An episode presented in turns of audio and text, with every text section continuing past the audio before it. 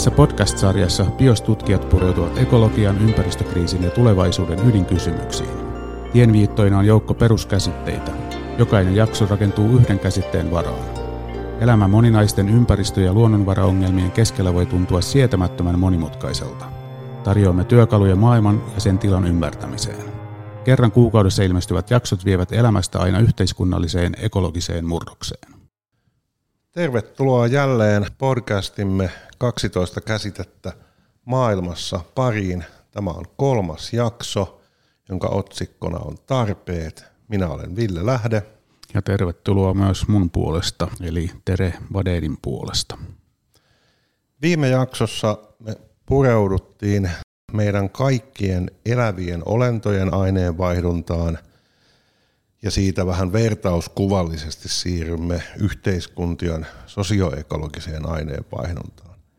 Eli pähkinänkuoressa, miten kaikki eliöt ja myös yhteiskunnatkin väistämättä ottavat ainetta ja energiaa ympäristöön, muokkaavat maailmaa niiden avulla ja tuottaa erilaisia jätteitä. Ja siitä rakennetaan tietysti aasinsiltaa tähän meidän nykyiseen tilanteeseen, siihen minkälainen aineenvaihdunta meillä nyt on ja miten sitä pitäisi, pitäisi muuttaa.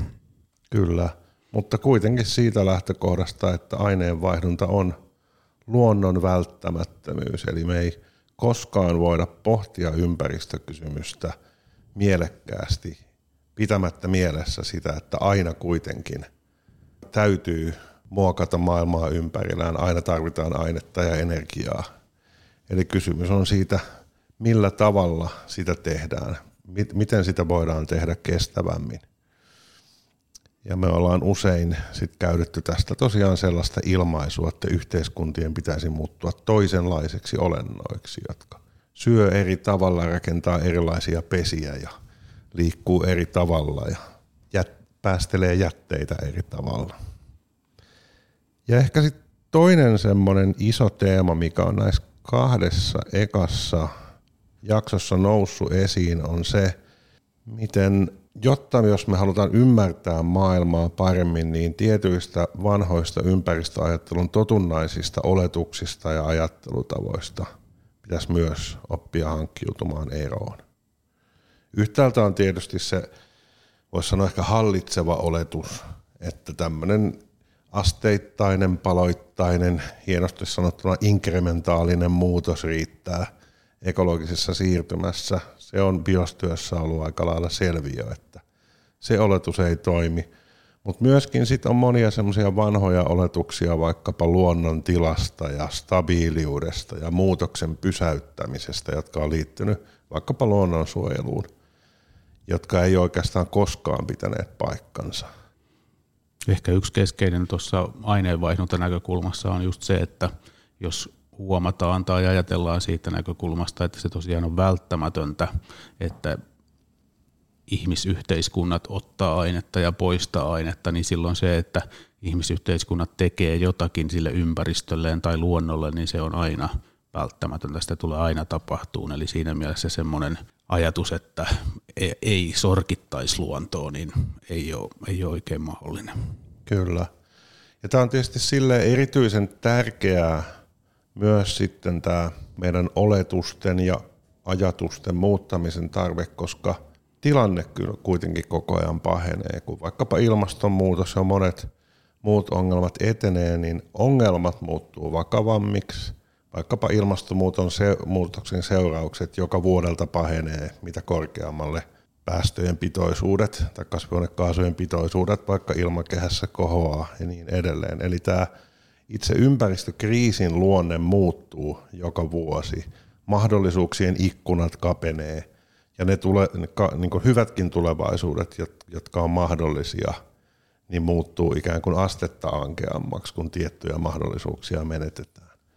Ja silloin on esimerkiksi hyväksyttävä erilaisia vaikeita valintatilanteita, mistä ollaan puhuttu vaikka energiakysymyksen suhteen viime kerralla.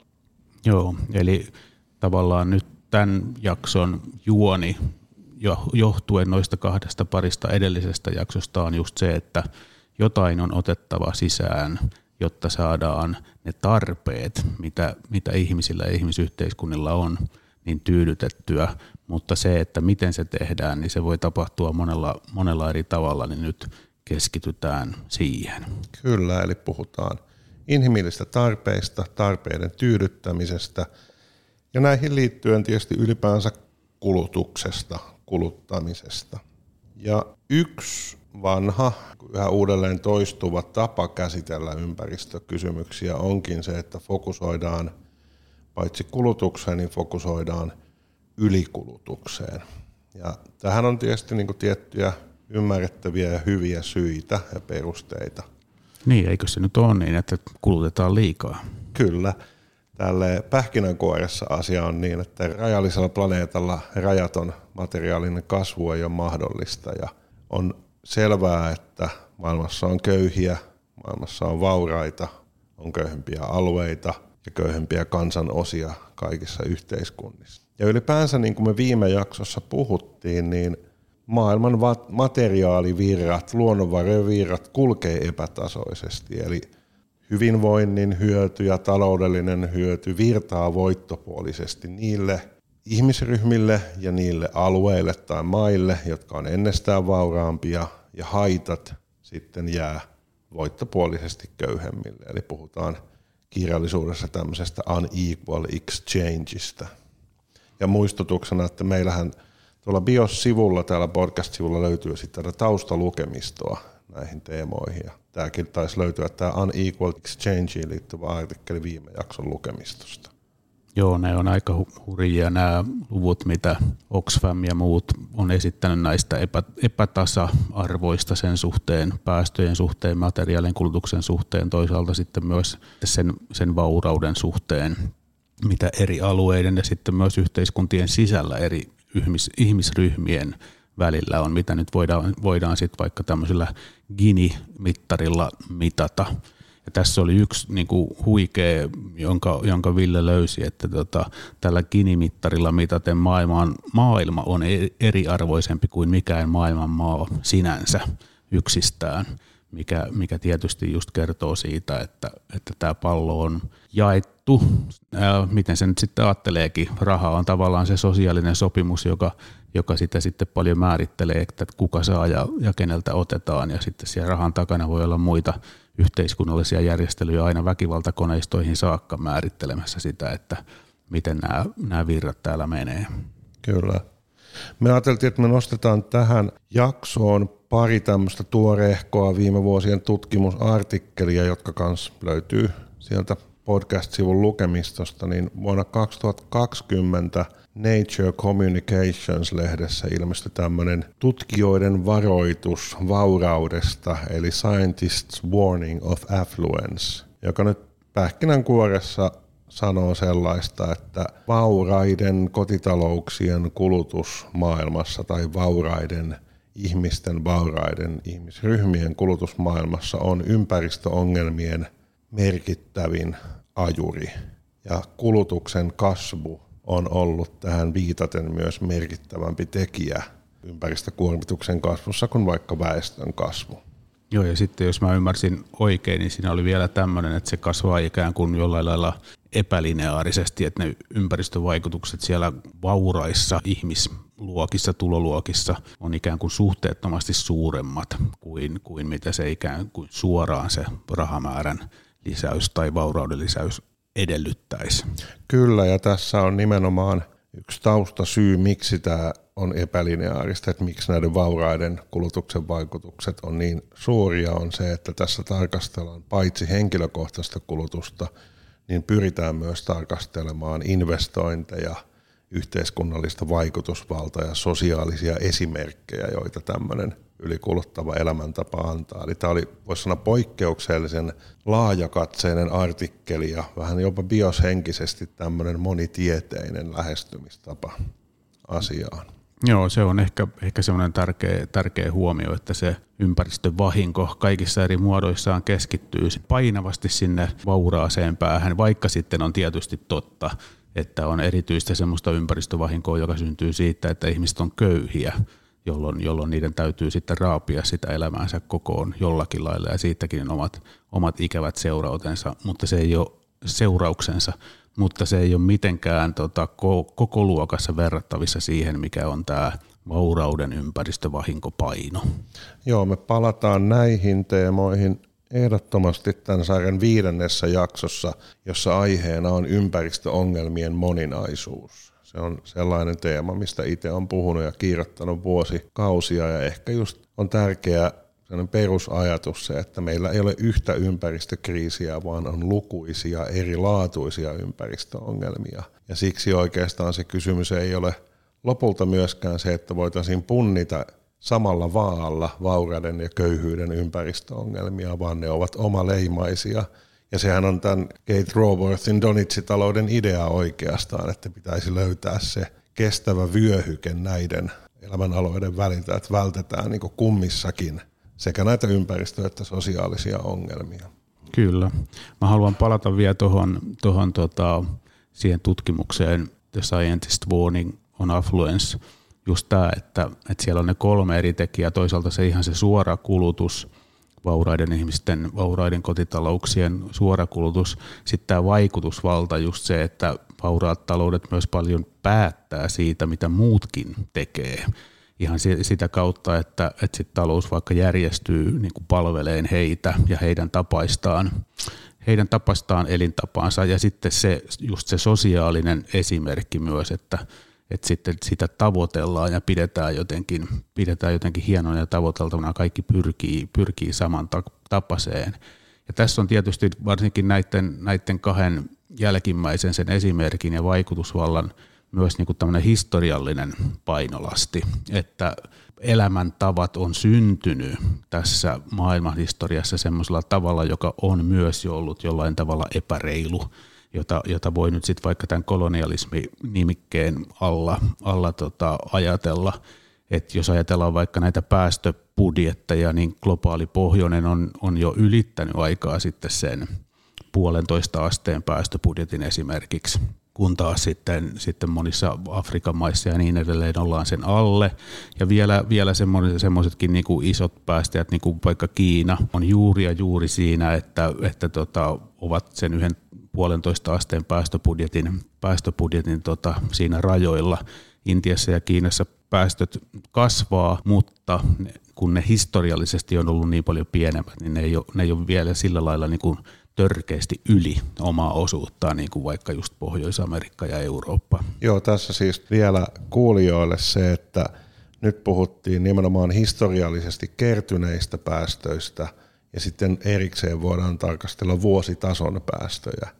Eli esimerkiksi Kiina tällä hetkellä on vuositasolla ehdottomasti suurin päästäjä, mutta sen historiallisesti kertyneet päästöt ovat pienemmät kuin vaikka Yhdysvalloilla, vaikka Kiina on hiljalleen niin kuin menossa näissä kertyneissä myöskin niin kuin yhä suuremmaksi ja suuremmaksi. Joo. Eli tässä tutkimuksessa tämä oli Jason Hickelin ja kumppanien tutkimus, jota itse asiassa Biosin marraskuun 23 uutiskirjassa me referoin, niin siellä tarkasteltiin nimenomaan tätä historiallista kertymää.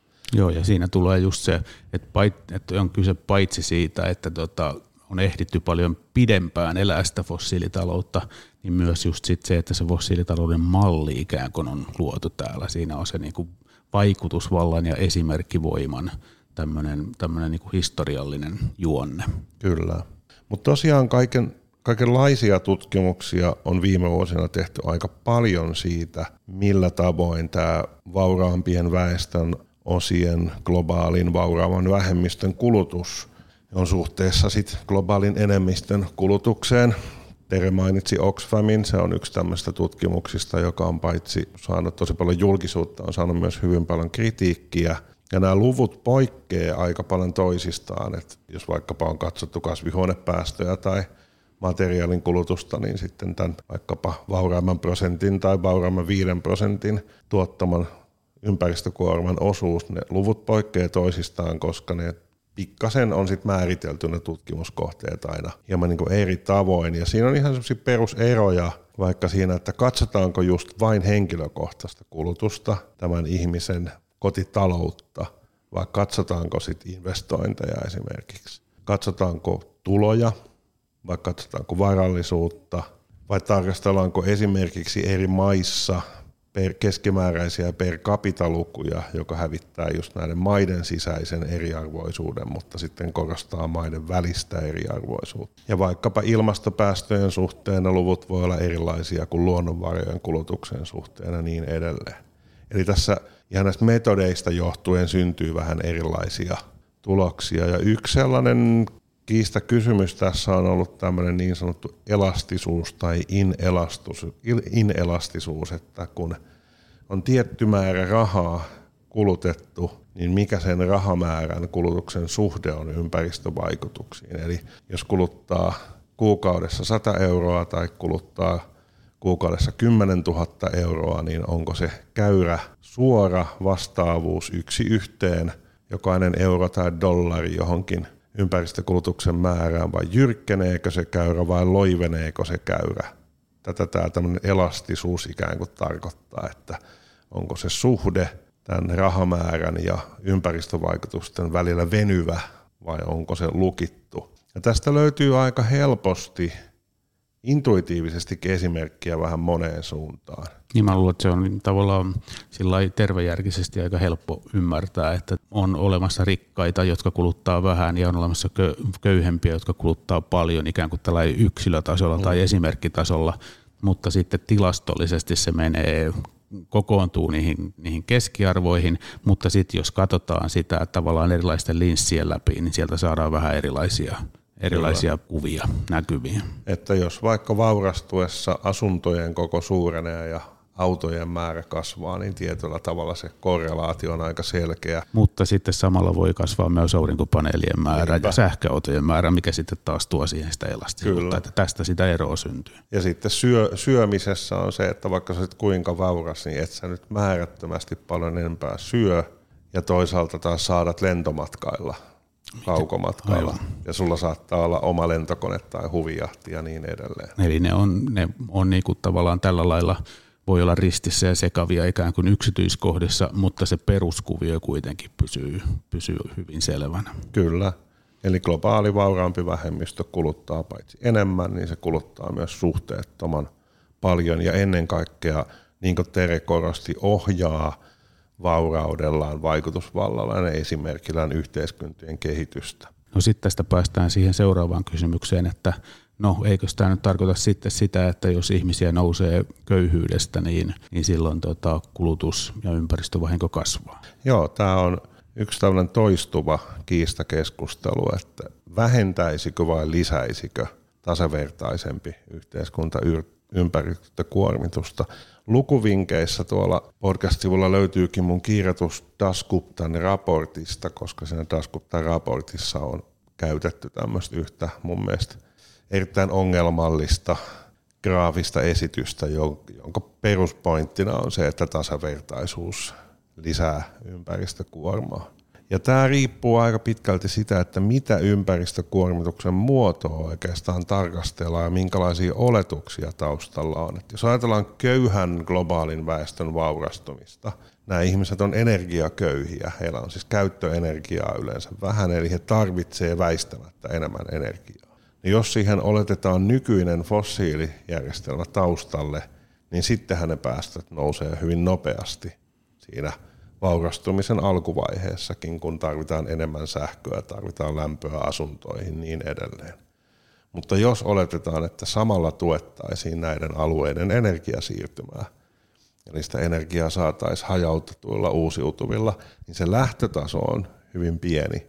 Ja se tarve sille energialle, että päästään jo niin kuin muuttamaan elämää merkittävästi on aika pieni, niin silloin tämä asettuu niin hyvin eri tavalla. Että tavallaan hyvin pienillä panostuksilla uusiutuviin voitaisiin saada radikaalisti isompaa vaikutusta hyvinvointiin ja silloin se lisäkuormitus olisi aika pieni. Toisaalta sitten on, on se, mikä on tosiasia on se, että, että monissa paikoin maailmaa, varmaan Afrikka on, on just hyvä esimerkki, on se, että semmoinen perusinfra, mitä, mitä on olemassa vaikka Euroopassa – niin kuin rautatiet ja asunnot ja sähköjohdot ja tämän tyyppiset jutut niin puuttuu vielä suurilta alueilta ja sen takia tämän tämmöisen ensimmäisen sukupolven infrastruktuurin rakentaminen tulee viemään materiaalisia resursseja, mikä taas sit painottaa sitä, että silloin niitä materiaalisia, resursseja pitäisi käyttää muualla vähemmän, jotta, jotta tota, luonto saa jonkinlaista rauhaa.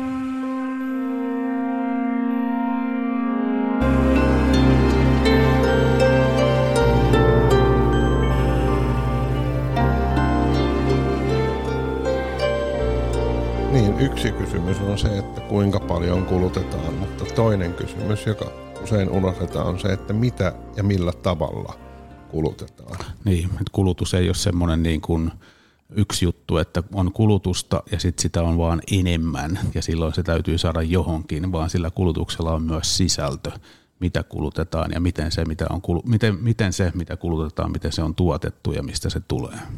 Ja tätä tietysti pohjustettiin siellä aineenvaihdontajaksossa, mutta nyt otetaan ikään kuin harppaus kohti konkretiaa, mutta ollaan sen verran filosofia, että pyörähdetään vähän tämmöisellä käsitte, käsitetasolla, eli silloin kun sitten pohditaan tätä tällaista hyvän elämän tarpeen tyydytystä ja muita kysymyksiä, niin usein keskustelussa lähdetään liikkeelle tämmöisestä perustarpeiden ja luksuksen tai perustarpeiden ja ylimääräisen välillä. Ja tavallaan arkisesti se on, tuntuu usein itsestään selvältä, että juu, kaikki tarvitsee ruokaa ja vaatteita ja katon pään päälle, mutta kaikkien ei ole pakko päästä operaan ja etelän lomalle ja kaikilla ei ole pakko olla kolmea autoa ja turkkeja päällä ja niin edelleen. Joo, ja näistä on näitä kuuluisia esityksiä, niin kuin vaikka Maslovin tarvehierarkia, jota, jota meemitellään sitten menemään Joo, siinä oli siis alkujaan Maslown tarvehierarkia on tämmöinen psykologinen teoria ihmisen toiminnasta, mutta sitten on sitten niinku sovellettu eteenpäin tämmöisiin just arvottaviin näkemyksiin siitä, mikä on elämässä tärkeämpää ja ensisijaista tai minkä pitäisi olla yhteiskuntien prioriteettijärjestys tai vaikkapa ekologisen siirtymän prioriteettijärjestys. Periaatteessa siinä kolmiossa pohjalla on fyysiset tarpeet, sitten turvallisuus ja sitten sosiaaliset tämmöiset henkiset tarpeet siellä, siellä pyramidin huipulla. Ja tästä sitten helposti vedetään semmoisia ajattelumalleja, että on tärkeintä turvata fyysiset tarpeet ja sitten yritetään turvata näitä niin sanottuja korkeampia tarpeita, jos siihen on varaa. Ja kyllähän tämä tietysti jossain mielessä näkyy vaikkapa kehitysavun historiassa. Me varmaan jossain vaiheessa ehkä ehditään vähän pureutua toivottavasti nälkään ja ruokajärjestelmiin, mutta jos ei, niin tästä aiheesta on tulossa nyt marraskuussa 23 biostutkimusartikkeli, mutta usein niin tässä nälkä- ja ruokapolitiikassa on nähty niin kaloreiden maksimointi tai se niin ruoasta saatavan er-, energian maksimointi tämmöisenä kehityspäämääränä, jolloin silloin on ajatus just tämmöisestä jonkinlaisesta pohjimmaisesta mm. minimitarpeesta. Yritetään saada sitä Maslovin alinta, alintatasoa täyteen kaloria. Kyllä. Mutta tietysti ongelmana tässä on se, että oikeassa elämässä nämä tarpeet ja niiden tyydytys ei erotu toisistaan näin yksinkertaisesti. Tai voisi pikemmin sanoa sille, että ehkä lähinnä kriisitilanteissa käy niin, että ne fyysiset tarpeet erottuu ja niistä tulee ensisijaisia. Että silloin kun on nälkäjano ja kylmä, on tosi vaikea ajatella muuta. Ja jos on koko ajan turvaton olo, niin on vaikea suunnitella tulevaisuutta. Mutta se on nimenomaan kriisin ja huonon tilanteen ominaispiirre, ja se ei kuvaa meidän tarpeiden luonnetta turvallisessa normaalitilanteessa. Mm, joo, mä luulen, että toi on just semmoinen ratkaiseva, ratkaiseva erottelu, että toi Maslow-hierarkia esimerkiksi, niin se on tota, intuitiivisesti jokainen niin kuin ehkä tunnistaa sen, että se on totta, siis jossain semmoisessa mielessä, että siihen se sitten menee, jos on mennäkseen, mutta tosiaan suurin osa elämästä ei ole kriisitilannetta, vaan suuri osa elämästä on arkielämää, ja arkielämässä sitten tämä hierarkia, jos se onkin olemassa jonkinlaisena pohjimmaisena kriisitilanteen hierarkiana, niin se ei ole se, mikä järjestää sitä arkielämän tarpeiden tyydytystä. Toisaalta sitten on tietysti myös se vielä kriisitilanteisiinkin liittyvä juttu, että kriisitilanteissakin sit ihmiset usein itse asiassa niin kuin ihan, jos vaan tarkastellaan sitä niin kuin kokeellisesti, empiirisesti tai muuten, niin on aika altruistisia ja saattaa siellä siellä sitten jopa, jopa omia fyysisiä ja turvallisuustarpeitaan niin kuin tota, laiminlyödä muiden, muiden tavoitteiden tavoitteiden äh, hyväksi. No, jos nyt ajattelee sit taas vaikka sotatilannetta kriisitilanteena, niin siellähän itse asiassa usein toimitaan niin kuin rintamalla nimenomaan päinvastoin, eikä tämän, tämän hierarkian mukaisesti. Tai, tai sitten niin kuin näissä tämmöisissä luonnonkatastrofeissa ihmiset usein on, on aika avu, avuliaita ja yhteisöllisiä ja, ja, ja solidaarisia. Eli siinä mielessä tämä, tämä tota Maslow-hierarkia, vaikka se jossain mielessä on totta, niin sen selitysvoima kuitenkin sit siihen, että miten elintavat järjestyy ja jopa siihen, että miten ihmiset toimii sit erilaisissa erikoistilanteissa, niin on kuitenkin aika rajallinen. Joo, tämä tämmöisellä arjen mikrotasolla on itse kohdannut tämän kun mä vuosia olin aktiivinen SPRn ensiapupäivystäjä, niin yksi koulutuksen toistuva elementti oli se, että ensimmäiseksi pitää tarkastella, että pitää huolta omasta turvallisuudestaan. Eli jos menee liikenneonnettomuustilanteeseen, vaikka tulisi vatsan pohjasta se halu olla mahdollisesti, mahdollisimman nopeasti katsomassa, että ovatko ihmiset hengissä, niin pitää katsoa oikealle ja vasemmalle, että ei kävele auton alle. Ja jos me ihmiset lähtisimme lähtisimme pohjimmaisesta egoismista ja omien tarpeidemme turvaamisesta, niin tällaista varoitusta ei tarvitsisi antaa. Mutta ylipäänsä myös tässä, nimenomaan tässä arjessa, se olennaista ymmärtää, että nämä erilaisten tarpeiden tyydyttäminen nivoutuu toisiinsa, että me ei erikseen tyydytetä perustarpeita ja turvallisuustarpeita ja kulttuurisia ja sosiaalisia tarpeita, vaan – ihan vaikkapa ruokakulttuuria, jos ajatellaan siihen, nyt nivoutuu kaikenlaista sosiaalisuutta, uskonnollisuutta, rituaalisuutta, kulttuurista erottautumista. Asumisessa on kaiken sorttisia esteettisiä ulottuvuuksia. Ja sitten toisaalta myöskin tämä antaa ymmärtää sen tämä meidän elämän tarpeiden tyydytyksen moniulotteisuus, että miksi pidetään myös helposti kiinni totutuista tavoista, vaikka ne jopa saattaa niin kuin luoda turvattomuutta. Eli jos vaikka oma taloudellinen tilanne tai yhteiskunnan taloudellinen tilanne ympärillä heikkenee ja on vaikeampaa, turvattomampaa ja kalliimpaa elää totutulla tavalla, niin niistä tavoista saadaan pitää kiinni siksi, että ne sisältää kaikenlaisia merkityksiä, jotka on ihmisille tärkeitä. Kyllä, se on just se ole, oli, olennainen piirre ihmisessä, että se voi voi tällä merkityksellä ajaa yli kaiken, kaiken fyysisen, äärimmäisissä tapauksissa todella kaiken fyysisen. Kyllä. Ja ehkä tämmöinen historiallinen huomio tässä on myös paikallaan, osittain myös ajankohtainen, mutta jos puhutaan vaikkapa sitten tuhlauksesta tai tehottomuudesta tässä tarpeiden tyydytyksessä, niin jos sitä asiaa lähestytään kauhean yksioikoisesti, että meillä on ravinnon tarve, se on perustarve, se täytyy tyydyttää tehokkaasti, että kaikille riittää. Sellaisella lähestymistavalla voidaan just tämän tarpeiden yhteen nivoutumisen vuoksi pyyhkästä sivuun paljon sellaista, mikä on ihmiselle tärkeää.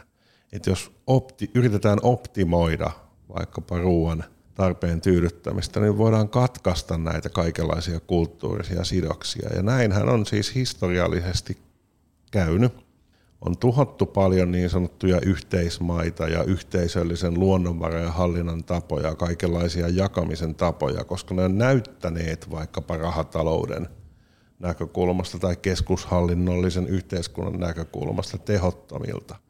Totta kai ehkä varmasti se perusmotiivi on enemmän ollut monenlainen itsekkyys ja ahneus ja kolonialistiset pyrkimykset, mutta niitä on niin kuin legitimoitu mm. sillä tehottomuuden niin, se perustelu, perustelu on saattanut olla se, että, että monokulttuuriviljelyllä saadaan enempi kaloreita ja ehkä sillä on jopa saatukin enempi kaloreita, mutta sitten se seuraus on voinut hyvinkin olla se, että siitä joku kestävämpi metsäkult, metsäviljelykulttuuri tai joku muu on niin kuin raivattu pois tieltä.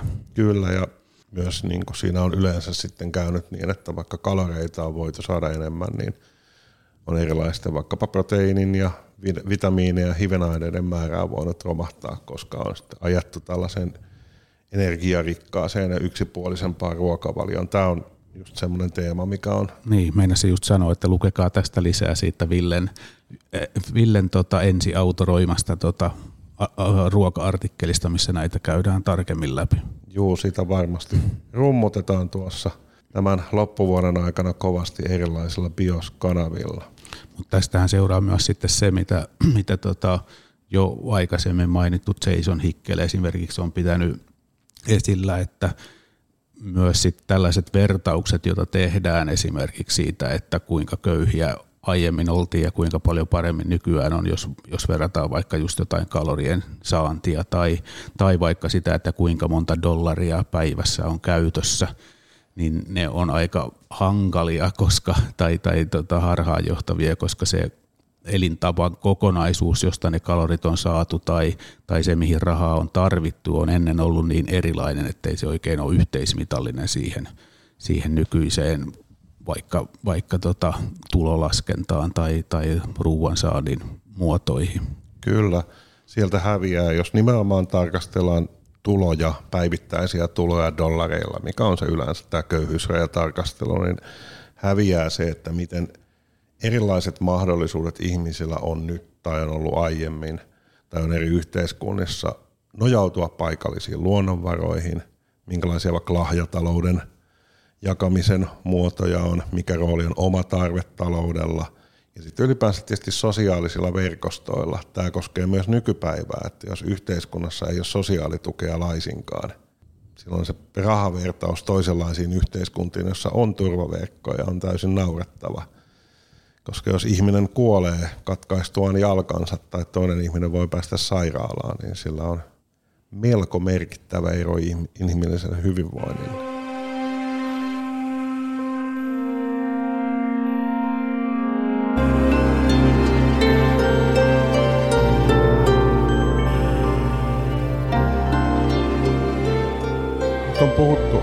Paljon tähän mennessä tästä vauraudesta, ylikulutuksesta.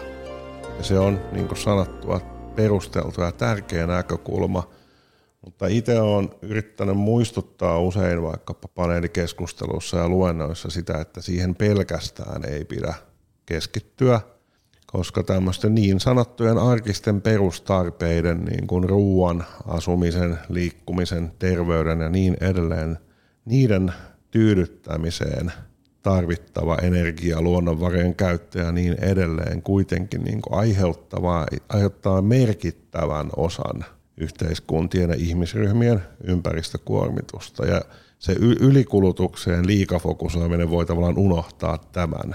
Ja silloin myös niin unohdetaan se nimenomaan se koko yhteiskunnan aineenvaihdunnan perspektiivi, mikä oli meidän viime jakson pääaihe. Niin, jos, siihen liikaa, jos, tai jos keskitytään pelkästään siihen liikakulutukseen ja luksukseen, niin sieltä jää näkyvistä just se, että jos kaikille pitää tarjota perustarpeet ikään kuin fossiiliinfralla, niin se ei vaan onnistu. Ja, ja, ja jo tällä hetkellä niin kuin se perustarpeiden tyydytys sillä fossiiliinfralla alkaa olemaan, alkaa olemaan tota mahdotonta.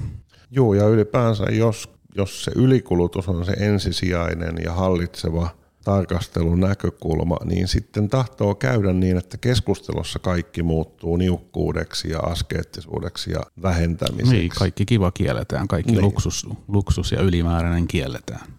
Eli tulee tämmöistä ekologista austerityä nykyisellä talouskielellä. Tai sitten se, mikä itse asiassa varmaan psykologisesti toimii maailmassa monin paikoin nyt tällä hetkellä, että, että sit ajatellaankin se asia niin, että no meidän täytyy kuitenkin saada se kiva, niin sitten se kiva kielletään muilta ja, ja rakennetaan nämä muurit ja muu tämmöinen eriarvoisuus sitten otetaan, otetaan niin kuin lähtökohdaksi. Kyllä ja silloin just käytetään perusteena niitä valikoituja käyriä, jossa se tasavertaisuus ainoastaan vaan lisää sitä kuormitusta.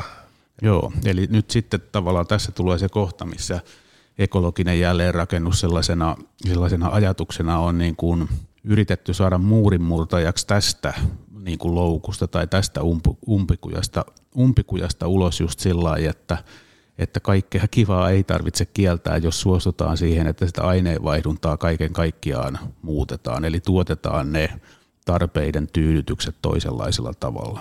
Kyllä. Ihan tämmöisenä sivujuonteena tähän kohtaan se, että kun puhutaan tästä ympäristökuormituksesta, siihen liittyvistä vastuukysymyksistä, syyllisyyskysymyksistä, niin samalla tavalla kun on helppo ajatella vain, että erityisen vauraita tahoja ja sivuuttaa se aineenvaihdunnan ulottuvuus, niin on myös helppo osoittaa syyttävä sormi vaikkapa fossiiliyhtiöihin silleen, että fossiiliyhtiöiden toiminta tuottaa X prosenttia ilmastopäästöistä ja se on totta, mutta siinä samalla pitää tietysti muistaa se, että jossain niitä polttoaineita käytetään ja niitä käytetään sekä vau, niin vauraiden ylikulutukseen, mutta niitä käytetään, kun eletään fossiilisessa aineenvaihdunnassa, myös meidän kaikkien hyvinvoinnin tuottamiseen. Eli on tavallaan oma kysymys se, että dokumentoidusti nämä fossiiliyhtiöt on hidastelleet ilmastotoimia, ne on levittäneet disinformaatiota, ne on tienanneet ja tienaavat parhaimmillaan härskisti vaikkapa sodankäynnillä.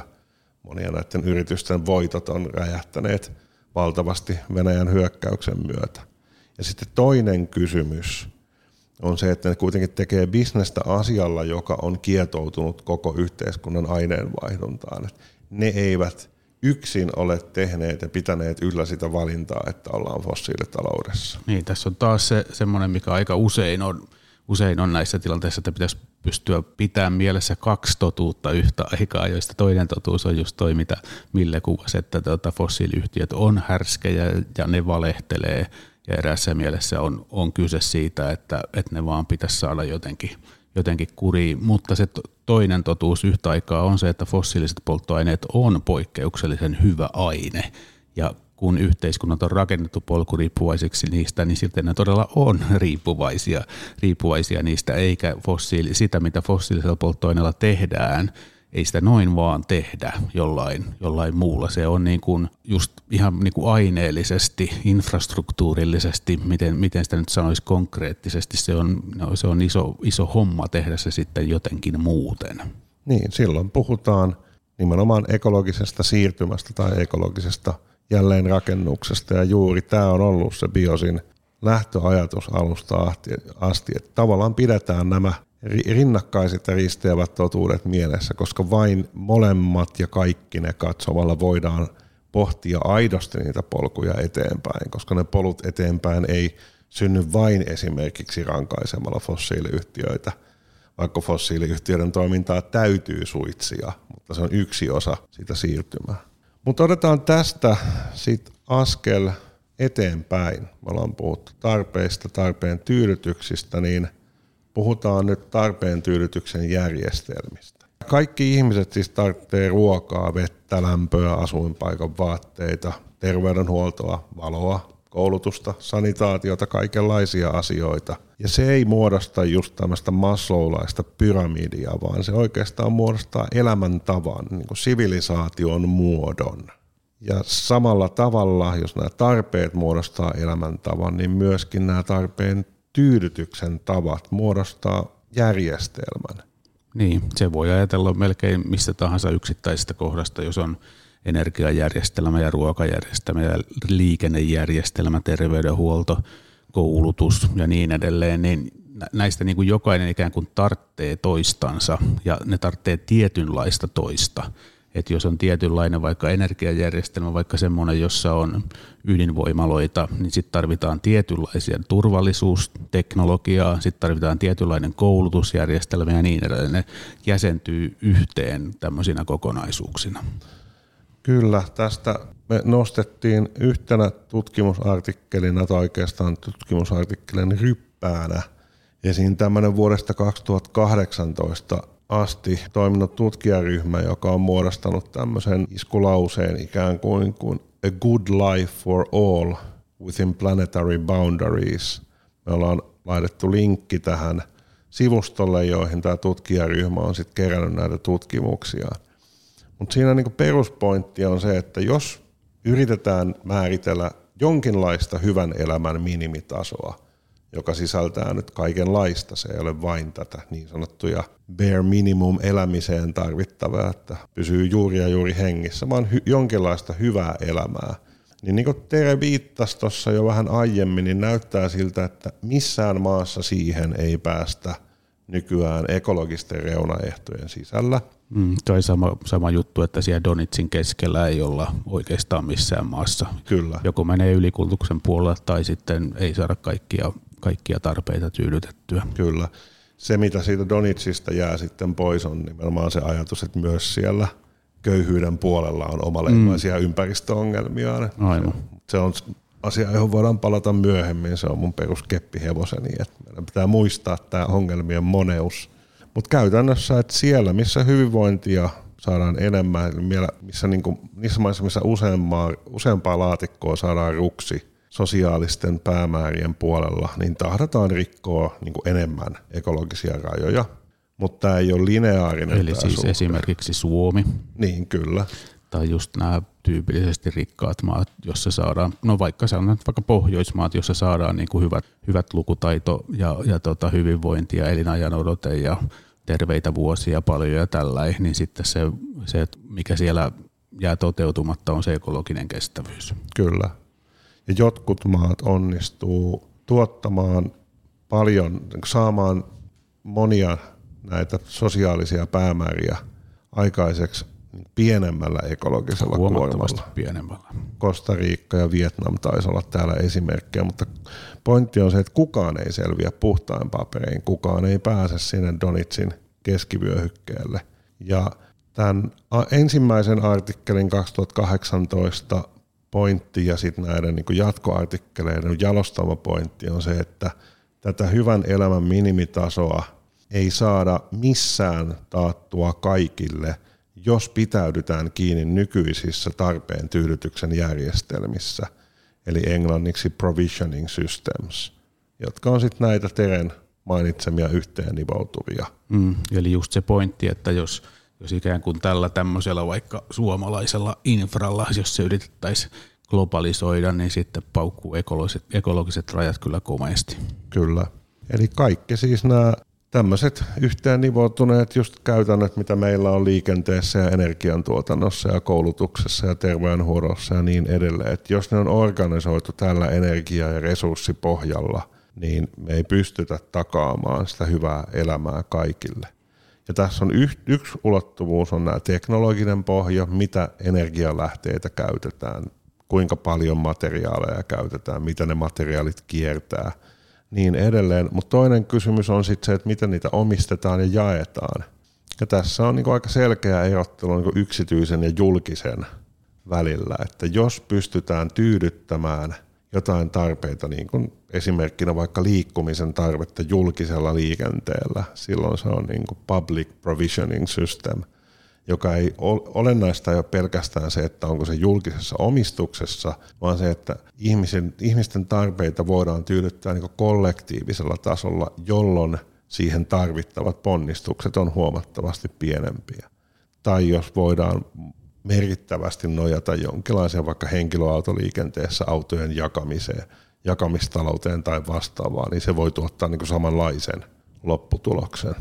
Kyllä, se on enemmänkin siis just, että omistus on tietysti yksi keskeinen asia siinä, mutta just se, että jos ajattelee, että tiellä menee peräkkäin henkilöautoja tai tiellä menee peräkkäin pusseja, niin se on niin materiaalisesti ja energeettisesti se iso ero. Kyllä. Ja kaikki ihmiset, siis köyhät, keskiluokkaiset, vauraat, on lopulta kuitenkin tosi isossa mitassa tämän annetun tarpeen tyydytyksen järjestelmän armoilla. Että harva ihminen pystyy rakentamaan elämänsä riippumatta siitä vallitsevasta tarpeen tyydytyksen järjestelmästä. Täytyy olla todella, todella rikas, joka muuttaa asumaan jollekin omalle saarelleen ja tietysti on riippuvainen tuhansista ihmisistä, jotka pitää yllä sitä elämäntapaa sillä saarella. Tai sitten täytyy olla vaikkapa Lasse Nordlund, joka mm, omistautunut omavaraisuudella. Tässä mun mielestä tulee taas se tilastollisuus, että kyllä yksilöllisellä tasolla niin kuin pystyy, pystyy tota, jotkut ihmiset oleen vaikka omavaraisia joko siellä yläpäässä tai, tai siellä tota, siis kulutuksen yläpäässä tai kulutuksen niin kuin minimi, minimipäässä, mutta suurelle osalle ihmisillä niin kuin tosiasiassa se nykyinen aineenvaihdunta on se, minkä, minkä varassa eletään ja, ja tota, se arki järjestyy. Tähän tunnistetaan myös niin kuin ilmastopolitiikassa, jos ajattelee esimerkiksi näitä IPCC-raportteja tai sitä, mitä, mitä niin kuin ilmastokeskustelussa puhutaan, niin tätä puhutaan tällä kysyntäpuolen nimellä Demand Side Solutions, missä ajatellaan sitä, että just esimerkiksi energian käyttöä voidaan kohtuullistaa useilla eri menetelmillä ja että se olisi se, se tota, paras ja no, ehkä nopein nopein keino niin kuin siihen myös päästöjen vähentämiseen. Siellä on tämä tämmöinen avoid, shift, improve kolmikko. Vältetään jotain käyttöä, avoid, shift, mu- muunnellaan, muunnetaan tota, esimerkiksi just energiamuotoja, energiantuotannon muotoja, tai sitten parannetaan niitä tällä hetkellä käytö, käytössä olevia.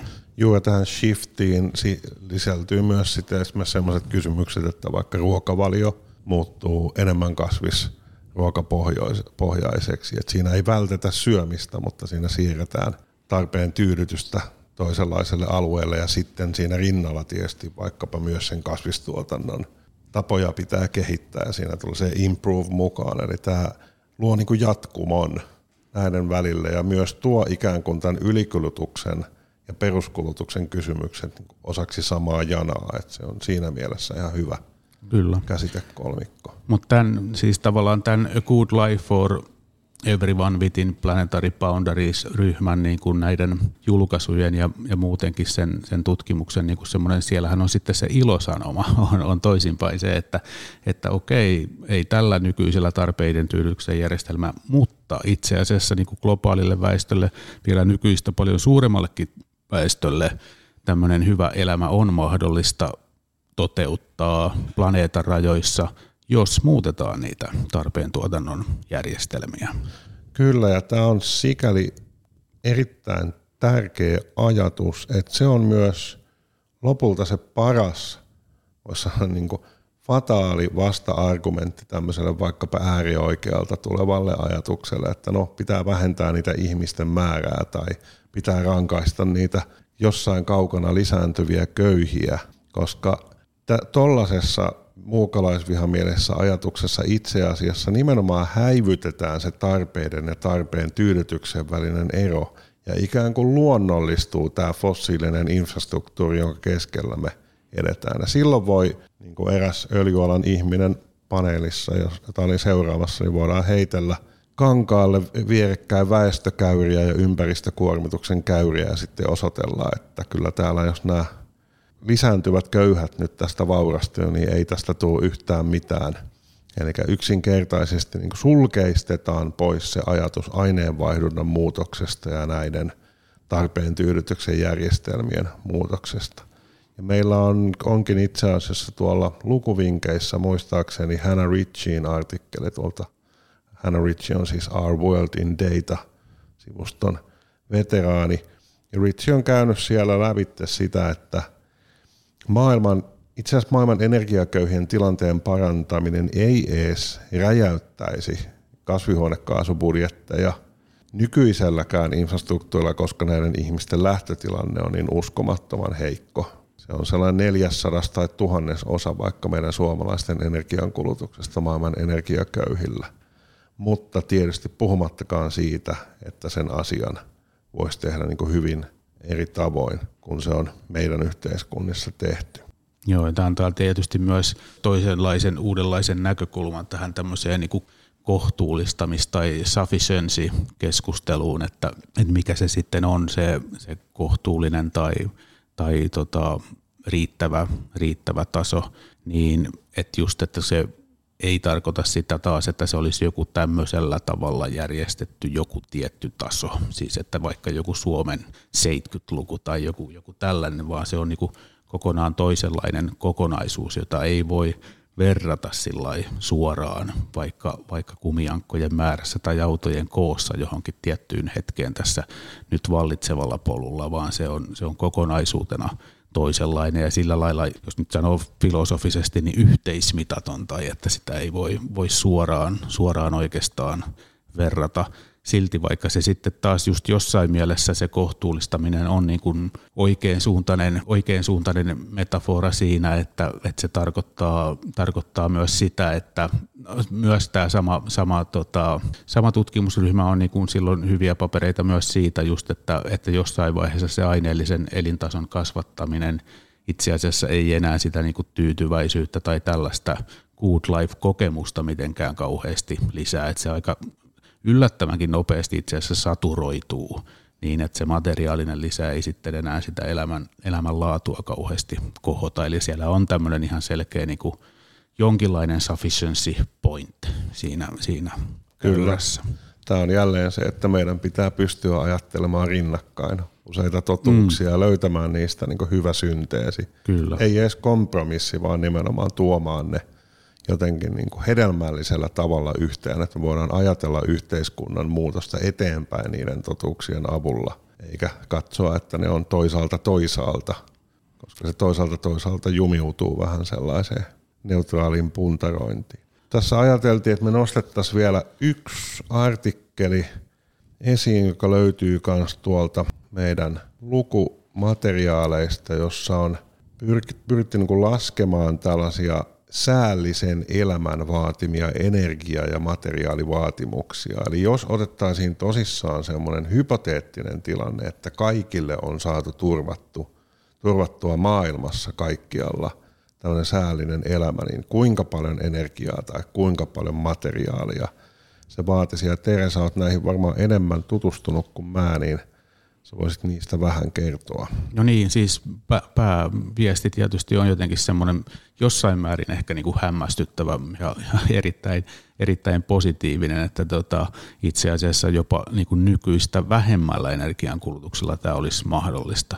Minkä takia tämä sitten, niin kuin, miten näin yllättävä, yllättävä tota, tulos on mahdollista, niin johtuu just siitä, että, että siellä vauraassa päässä että tällä hetkellä se kulutus on niin järkyttävän suuri, että itse asiassa jos se, jos se jaettaisiin, tai nyt, nyt tuli taas väärä, jos se tuotettaisiin eri tavalla, niin tota, saataisiin tuotettua, tuotettua paljon vähemmällä, jopa, jopa 60 prosenttia pienemmällä energiamäärällä.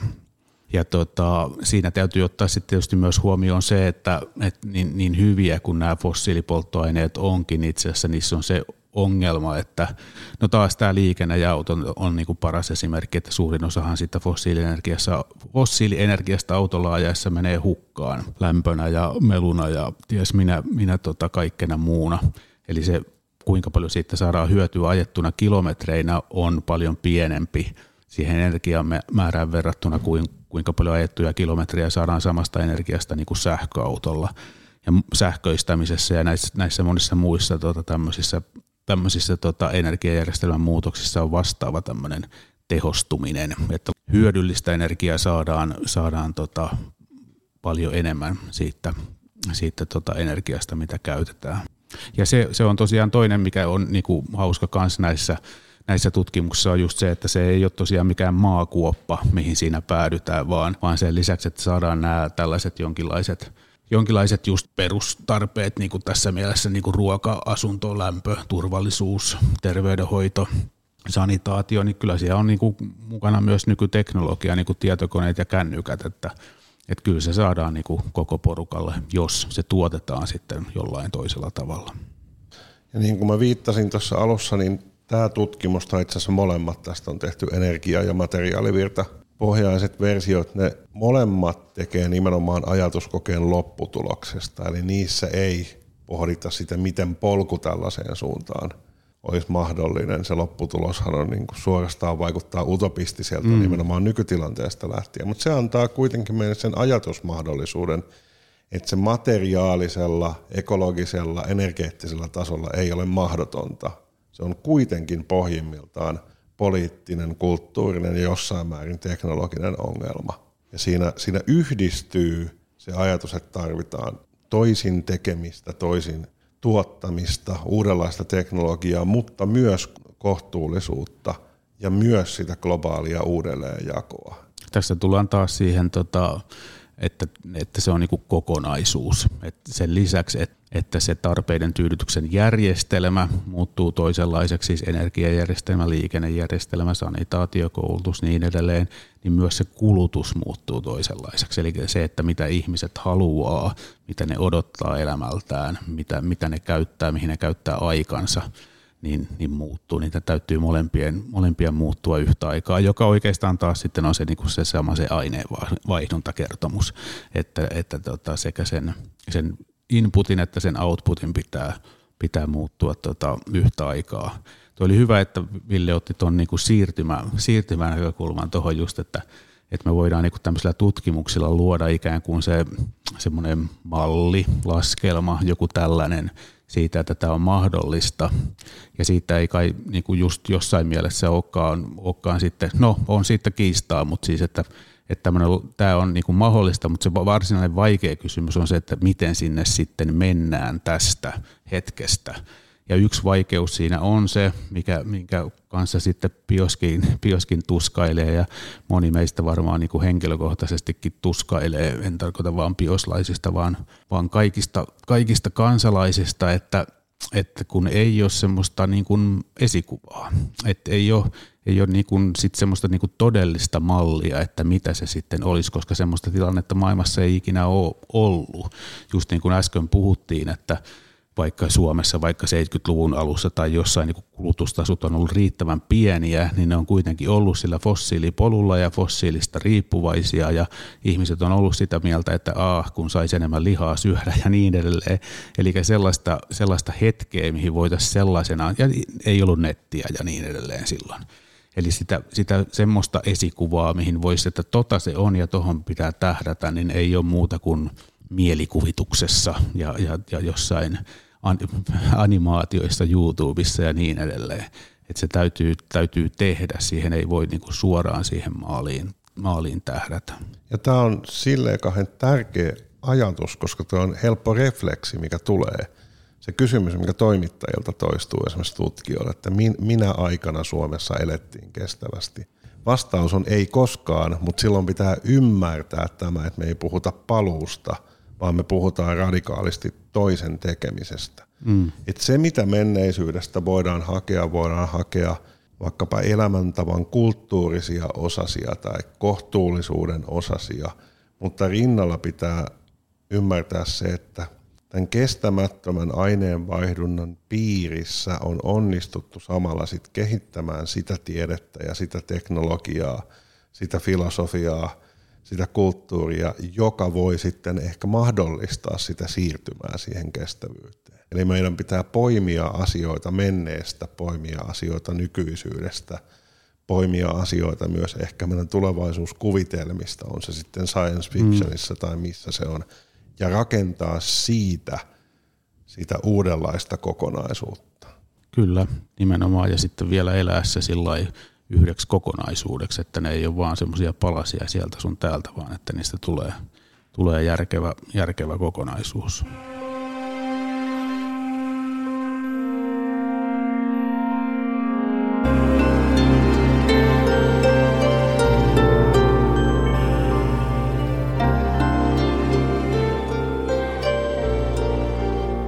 No niin, nyt siis lähdetään tyydyttämään tarpeita jollain uusilla tavoilla. Katsotaan jotain näitä tarpeensyydytyksen järjestelmiä.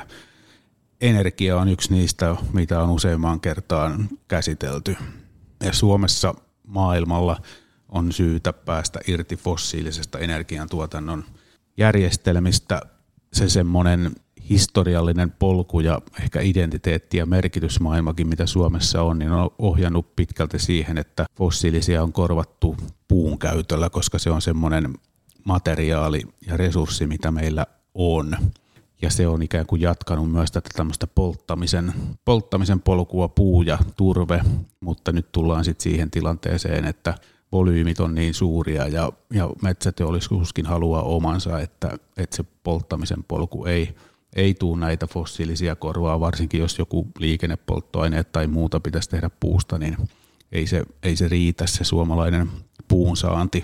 Mitä meillä sitten on mahdollisuuksia, niin on, on ne mahdollisuudet just tästä, mitä mainittiin aikaisemmin, että sähköistyminen tehostaa paljon sitä energian käyttöä ja mahdollistaa myös sitten siinä mielessä niin kuin se energian käytön määrän vähentämistä kokonaisuudessaan. Sähköenergiaa lisää, mutta kokonaisenergiaa vähemmän. Tässä sitten tulee eteen yksi niistä totunnaisista ympäristöajattelun reflekseistä tai oletuksista, josta joudutaan luopumaan. Eli tähän kytkeytyy tämmöinen viheliäinen valintatilanne tai viheliäinen pakkotilanne. Eli koska meillä on taustalla tämä historiallinen polttamisen polku, joka on tuottanut yhteiskunnan aineenvaihdon, jossa energiakulutuksen volyymit on kauhean suuria. Niin kun sähköistetään yhä enemmän, niin vaikka kuinka säästettäisiin ja järkeistettäisiin ja tehostettaisiin ja pyrittäisiin vähentämään sitä kokonaisvolyymiä, niin silti se väistämättä se sähkön tarve kasvaa. Eli on kestävään yhteiskunnan siirryttäessä on tavallaan yhtäältä alaspäin menevä käyrä siinä, että koko, energian kokonaiskulutusta pitäisi saada al, alas. Ja sitten se nouseva käyrä, että fossiilista ja biomassaa pitäisi, sitä polttamista pitää saada korvattua sähköllä.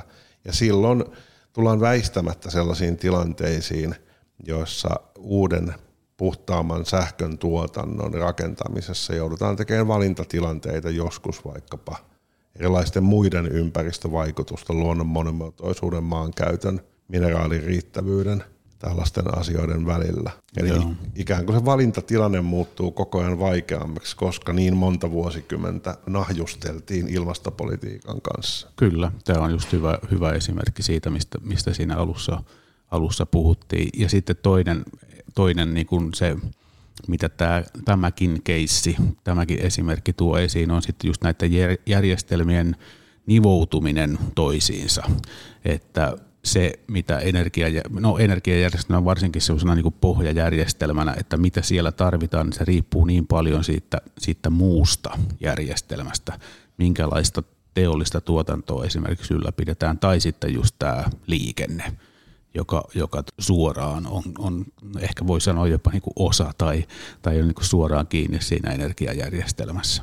Kyllä, ja niin kuin tässä aiemmin Tere viittasi, että – niin kauan kun jokaisen, ihanne on se, että jokainen ihminen kulkee yksinään liikkuvassa laatikossa, niin vaikka ne liikkuisivat sähköllä ne laatikot, niin tarvitaan enemmän energiaa, enemmän luonnonvaroja, enemmän tilaa kaupungien infrassa sen tilan ylläpitoa. Ja tämä on myös niin kuin paras pedagoginen esimerkki tästä System of Provision tai tarpeen tyydytyksen järjestelyn erosta, tästä yksityisen ja julkisen erosta. Että mitä suurempi osuus liikenteestä tapahtuu kevyenä liikenteenä ja julkisena liikenteenä, niin väistämättä sitä pienempi energiakuorma ja sitä pienempi materiaalikuorma sillä on. Ja just sitä pienempi tilantarve ja sitten tästä päästään myös just siihen kokonaisuuteen, että nämä just sitten on myös kulttuurisia ja identiteettikysymyksiä. Että se on, se niin kuin selvästi tiedetään nykyisestä julkisuudesta ja julkisesta keskustelusta, niin, niin tota, se, että meneekö julkisella välineellä vai omalla autolla, niin siihen liittyy ihmisillä kovin, kovin o, syviä tunteellisia ja identiteetti, identiteettisidoksia. Kyllä, siihen liittyy ihan semmoisia asioita, että täytyy oppia myös sietämään erilaisia ongelmia – jos oma auto hajoaa aamulla, niin kiroilee sitä omaa autoa, mutta ei kiroile tiestöä ja liikennemerkkejä ja tankkausasemia ja kaikkea muuta. Silloin se on sinun oma autosi, mutta jos juna myöhästyy, niin kiroat koko VR ja koko rautatien. Siinä ollaan tavallaan myös väistämättä erilaisten rakenteiden ehdoilla. Sitten yksi sellainen kulma, tässä liikennekysymyksessä on se, että nyt on aika vahva tämmöinen teknologia fokus keskustelussa. Eli pitäydytään kiinni just tässä henkilöauto-oletuksessa ja keskustelu keskittyy siihen, että saadaanko autot käymään biopolttoaineella, saadaanko ne käymään sähköllä. Jotkut huruilee, että ne saataisiin käymään vedyllä, mutta – Tästä olemme kirjoittaneet blogissa hyvin painokkaasti, että se on se vihoviimeinen käyttö vedylle olisi ne henkilöautot. Mutta se iso kysymys on nimenomaan se, että pidetäänkö kiinni siitä henkilöautofokuksesta ja myöskin, että jos ajetaan tämmöistä yhtä teknologista ratkaisua miettimättä sitä kokonaisuutta, niin ne politiikkaohjauskeinot voi myös tuottaa huonoja tuloksia. Me ollaan nostettu tuonne lukuma, materiaaleihin Norjasta tästä esimerkki. Eli Norjassa on saatu voimakkaasti henkilöautoilun sähköistymistä etenemään, mutta sen sivuseurauksena on ollut se, että se on tukahduttanut joukkoliikenteen ja kevyen liikenteen kehitystä ja se on sitten lisännyt myöskin eriarvoisuutta, koska käytännössä on ollut niin kuin ylemmällä keskiluokalla vauraammilla ihmisillä on ollut suht helppoa hankkia sähköautoa ja sitten taas ne ihmiset, joilla ei ole varaa, niin he, he, heidän elämäänsä tukevat nämä julkiset järjestelmät on sitten rapautuneet.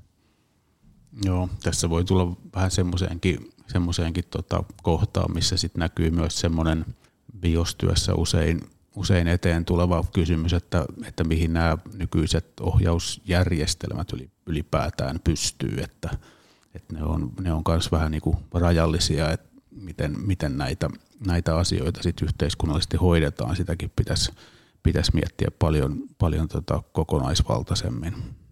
Ihan sivuhuomiona tässä muuten, kun me puhuttiin tuosta energiajärjestelmän muutoksesta, että sähkön tuotantoa pitää väistämättä lisätä ja siinä tulee väistämättä niin joitain ongelmallisia ympäristövaikutuksia ja paljon on siinä puhuttu myöskin tästä erilaisten mineraalien pullonkauloista. Eli kun rakennetaan paljon paneeleita, tuulimyllyjä sun muuta, niin tuleeko vastaan tämmöisiä erilaisia mineraalipullonkauloja. Niin itse asiassa liikenne on tässä aivan kriittisessä kohdassa. Jos pidetään kiinni tästä henkilöautofokuksesta, eli täytyy tehdä näin paljon autoja kuin nyt on sähköautoiksi, jokaiselle oma akkunsa – ja niin edelleen, niin sieltä ne varsinaiset materiaalin pullonkalat ilmeisesti löytyy. Tästä on just tämä Hannah Ritchie tehnyt myös tuoreita laskelmia, tai siis tutustunut tutkimuksiin, joissa on tehty näitä laskelmia. Eli muuttamalla liikennejärjestelmää isosti kohti julkista ja kevyttä ja jaettua liikennettä ja lihasvoimalla liikkumista, mm. niin voitaisiin radikaalisti muuttaa sitä tilannetta, vähentää sitä – uuden materiaalin tarvetta. Kyllä, tai jos ajattelee sen, sen sähkön kautta, että pitäisi saada aikaan ne matkat, ihmisten liikkumiset pisteestä A pisteeseen B, niin silloin se niin kuin sähkö siihen saadaan tuotettua suht helposti tai suht kohtuullisesti, mutta jos pitää tuottaa semmoiset niin kuin just henkilöautot, joilla on ne akut, niin sit se, ei, se on materiaalisesti jo sitten alkaa olla niin kuin mahdoton tehtävä. Mutta jos se tuotetaan vaikka sähköpyörillä, niin sitten se taas on vähän erilainen, tai sähkö, mitä tämä nyt on, raideliikenteellä, niin vielä parempi ja niin edelleen. Kyllä, ja sitten tässä henkilöautossa tulee myös eteen tämmöinen latauspiikkien ongelma, tämmöinen vähän spesifimpi teknologinen mm. ongelma, että yhteiskunnan sähkön tuotanto voisi hyvin riittää tähän liikenteeseen niin kokonaiskuvassa korkealla abstraktiotasolla, mutta sitten kun tiedetään, että – iso osa autoista menee tiettynä aikana lataukseen, on siellä tietynä, niin se aiheuttaa valtavaa kuormitusta sille järjestelmälle. Se sama niin kuin kulttuurinen tapa, että sama kuin kaikki uunit on päällä samaan aikaan, kun kinkkua paistetaan, niin kaikki autot on samaan aikaan latauksessa, että tässä tulee nämä kulttuuriset tekijät. Kyllä. No sitten liikenteessä tietysti lentäminen on semmoinen malliesimerkki siitä, miten ympäristövaikutukset on suhteettoman suuria yksilön kohdalla. Ja tämä on myös kiistelty esimerkki sitä. Monet liiottelee, monet vähättelee, mutta nämä perusasiat on oikeastaan kauhean selkeitä. Et globaaleista päästöistä lentämisen kokonaispäästöt on suht pieni viipale, mutta se on nopeimmin kasvava viipale. Ja kasvava liikenne, lentoliikenne ajaa riippuvaisuutta polttonesteistä, koska sille on hirveän vaikea keksiä lentämisessä muuta vaihtoehtoa, siis jonkun nesteen polttamiselle. Mm. Sähkölentämistä kehitellään, mutta se todennäköisesti tulee jäämään niin pienimuotoisemman lyhyen matkan lentoliikenteen. No on joka tapauksessa aika kaukana vielä. Kyllä. Ja sitten lentäminen on myöskin globaalin eriarvoisuuden malliesimerkki ja nimenomaan näiden vaurauden vaikutusten malliesimerkki. Eli globaali vähemmistö lentää eniten. Mä törmäsin jälleen itse asiassa Hannah Richin teksteissä hämmentävää tietoon, että Yhdysvaltojen väestöstä yli puolet ei lennä kertaakaan vuositasolla. Eli niinkin vauraassa yhteiskunnassa kuin Yhdysvallat on noin radikaalia eroa tämän lentoliikenteen kohdalla. Ja ihan sivuhuomiona lentäminen on myöskin käytännössä ympäristösäätelyn ulkopuolinen alue, että sillä on tämmöinen vapaa kortti annettu. Mm, lentäminen on hyvä esimerkki niistä kaikista kolmesta vaurausefektistä. Niin se, että, että se vauraus itsessään merkitsee sitä, että lennetään useammin, eli sieltä tulee sitä kuormaa. Sitten tämä vaikutusvalta, Eli on jopa niin kuin lentoala onnistunut loppaamaan itsensä ympäristösäätelyn ulkopuolelle, mikä sitten niin kuin hidastaa kaikkialla, kaikkialla muuallakin saati sitten se kaikki tota, effortti, mikä käytetään siihen lentoalan niin kuin kehittämiseen ja ylläpitämiseen ja turvallisuuteen ja, ja niin edelleen, kuinka paljon tilaa se vie ja kaikki tämä. Ja sitten se, se tota esimerkkivaikutus, että kun se on hienoa ja, ja joku koripallotähti lentää, lentää tota kotoonsa 20 minuuttia stadionille, niin se on hienoa ja tavoittelemisen arvoista, niin se vielä sitten vetää, vetää perässään semmoista lauhusta väärään suuntaan. Kyllä. Tähän eriarvoisuuteen, jos se on kuvatunlainen Yhdysvaltain mittakaavassa, niin globaalissa se, globaalisti se mittakaava on kyllä vielä rajumpi. Tämä on, myös, tämä on vähän tämmöinen karkea laskelma, mutta hyvin vahvasti suuntaa antava, että jos jokainen maailman ihminen lentäisi yhden lyhyen niin kuin maan sisäisen lennon tai vaikka ma- mantereen alueen sisäisen lennon vuodessa, niin globaalin ilmailun päästöt nelinkertaistus saman. Ja jos kaikki maailman ihmiset lentäisi yhden pitkän lennon, kaukomatka, lomalennon vuodessa, niin ilmailun päästöt 20 kertaistuisi. Ja tämä tietysti kuvaa sitä, että miten me suomalaiset vaikka ollaan tämän lentämiskysymyksen ja siinä sen ympärillä kiistelyn kanssa ihan niin kuin uskomattoman etuoikeutetussa asemassa. Et pelkästään se, että me voidaan luopua lentämisestä päättää, että en lennä, ellei ole ihan pakko, on maailman valtaenemmistölle mahdoton valinta. Mm. Ei tule edes kysymykseksi. Ei. Ja tässä on, tätä on hirveän vaikea tutkia sit eksaktisti, että ketkä on ne ihmiset, jotka lentää kaikkein eniten, koska siitä ei synny sellaista tutkimustietoa eikä sellaista kattavaa kyselitietoa, mutta täällä on siis mitä ilmeisimmin sekä tällaisia vauraita superlentäjiä, siis joilla se liittyy elämäntapaan, vapaa-aikaan, kaikkeen tällaiseen, ja tietysti sitten työmatkailu on tässä aivan keskeinen osa joka tekee tästä myös siis järjestelmätason kysymyksen. Hmm. Tutkijat on tästä viime vuosina hyvin paljon puhuneet. Jos on pakko käydä X määrässä konferenssia vuodessa pysyäkseen näkyvissä tiedemaailmassa, jos on pakko lentää niihin ja niin edelleen, niin silloin se koko tieteen, tiedeyhteisön järjestelmä ikään kuin ajaa sitä käyttäytymistä – ja se yksilön erottautuminen saattaa tulla vaikeaksi sellaiseksi, että se niin aidosti alkaa haitata uraa. Kyllä, ja siellä on sitten käynnissä nämä kulttuurisen muutoksen prosessit, että, että kuinka tätä sitten voitaisiin voitais muuttaa etä, etäkäytännöillä ja muuttuvilla julkaisukäytännöillä ja sillä, että käy harvemmin ja pidempään ja näitä tällaisia erilaisia, erilaisia ideoita. Kyllä, ja vaikkapa Euroopan tasolla tähän monen alan työkysymykseen liittyy se, että annetaanko aikaa junamatkailuun ja pystyykö Eurooppa kehittämään sujuvaa junaliikennettä maasta toiseen niin koko Euroopan tasolla. Pystytäänkö Suomesta menemään junalla Viroon lyhyemmällä lauttamatkalla, pystytäänkö Virosta menemään muualle Eurooppaan sujuvasti ja niin edelleen. Että ei, ole, ei ole pakko käyttää Ruotsin laivaa siinä siltana ja niin edelleen. No seuraava sitten esimerkkialue on ruoka, mikä on mulla ollut biostyössä ytimessä pitkään. Siinä on kanssa vähän niin kuin energiassa yleiskuva on aika helppo. Eläintuotannon osuutta pitää vähentää. Se on sellainen välttämätön lähtökohta, että ruokajärjestelmän ympäristökuormituksen moninaisia muotoja voidaan vähentää. Suomi on tässä vähän niin kuin metsäkysymyksessä ja energiassa Suomella on erityispiirre, niin tässäkin Suomella on tämmöinen niin kuin hankala ikään kuin peritty tilanne, eli täällä eläintuotanto ja kasvistuotanto on eriytynyt maantieteellisesti toisestaan.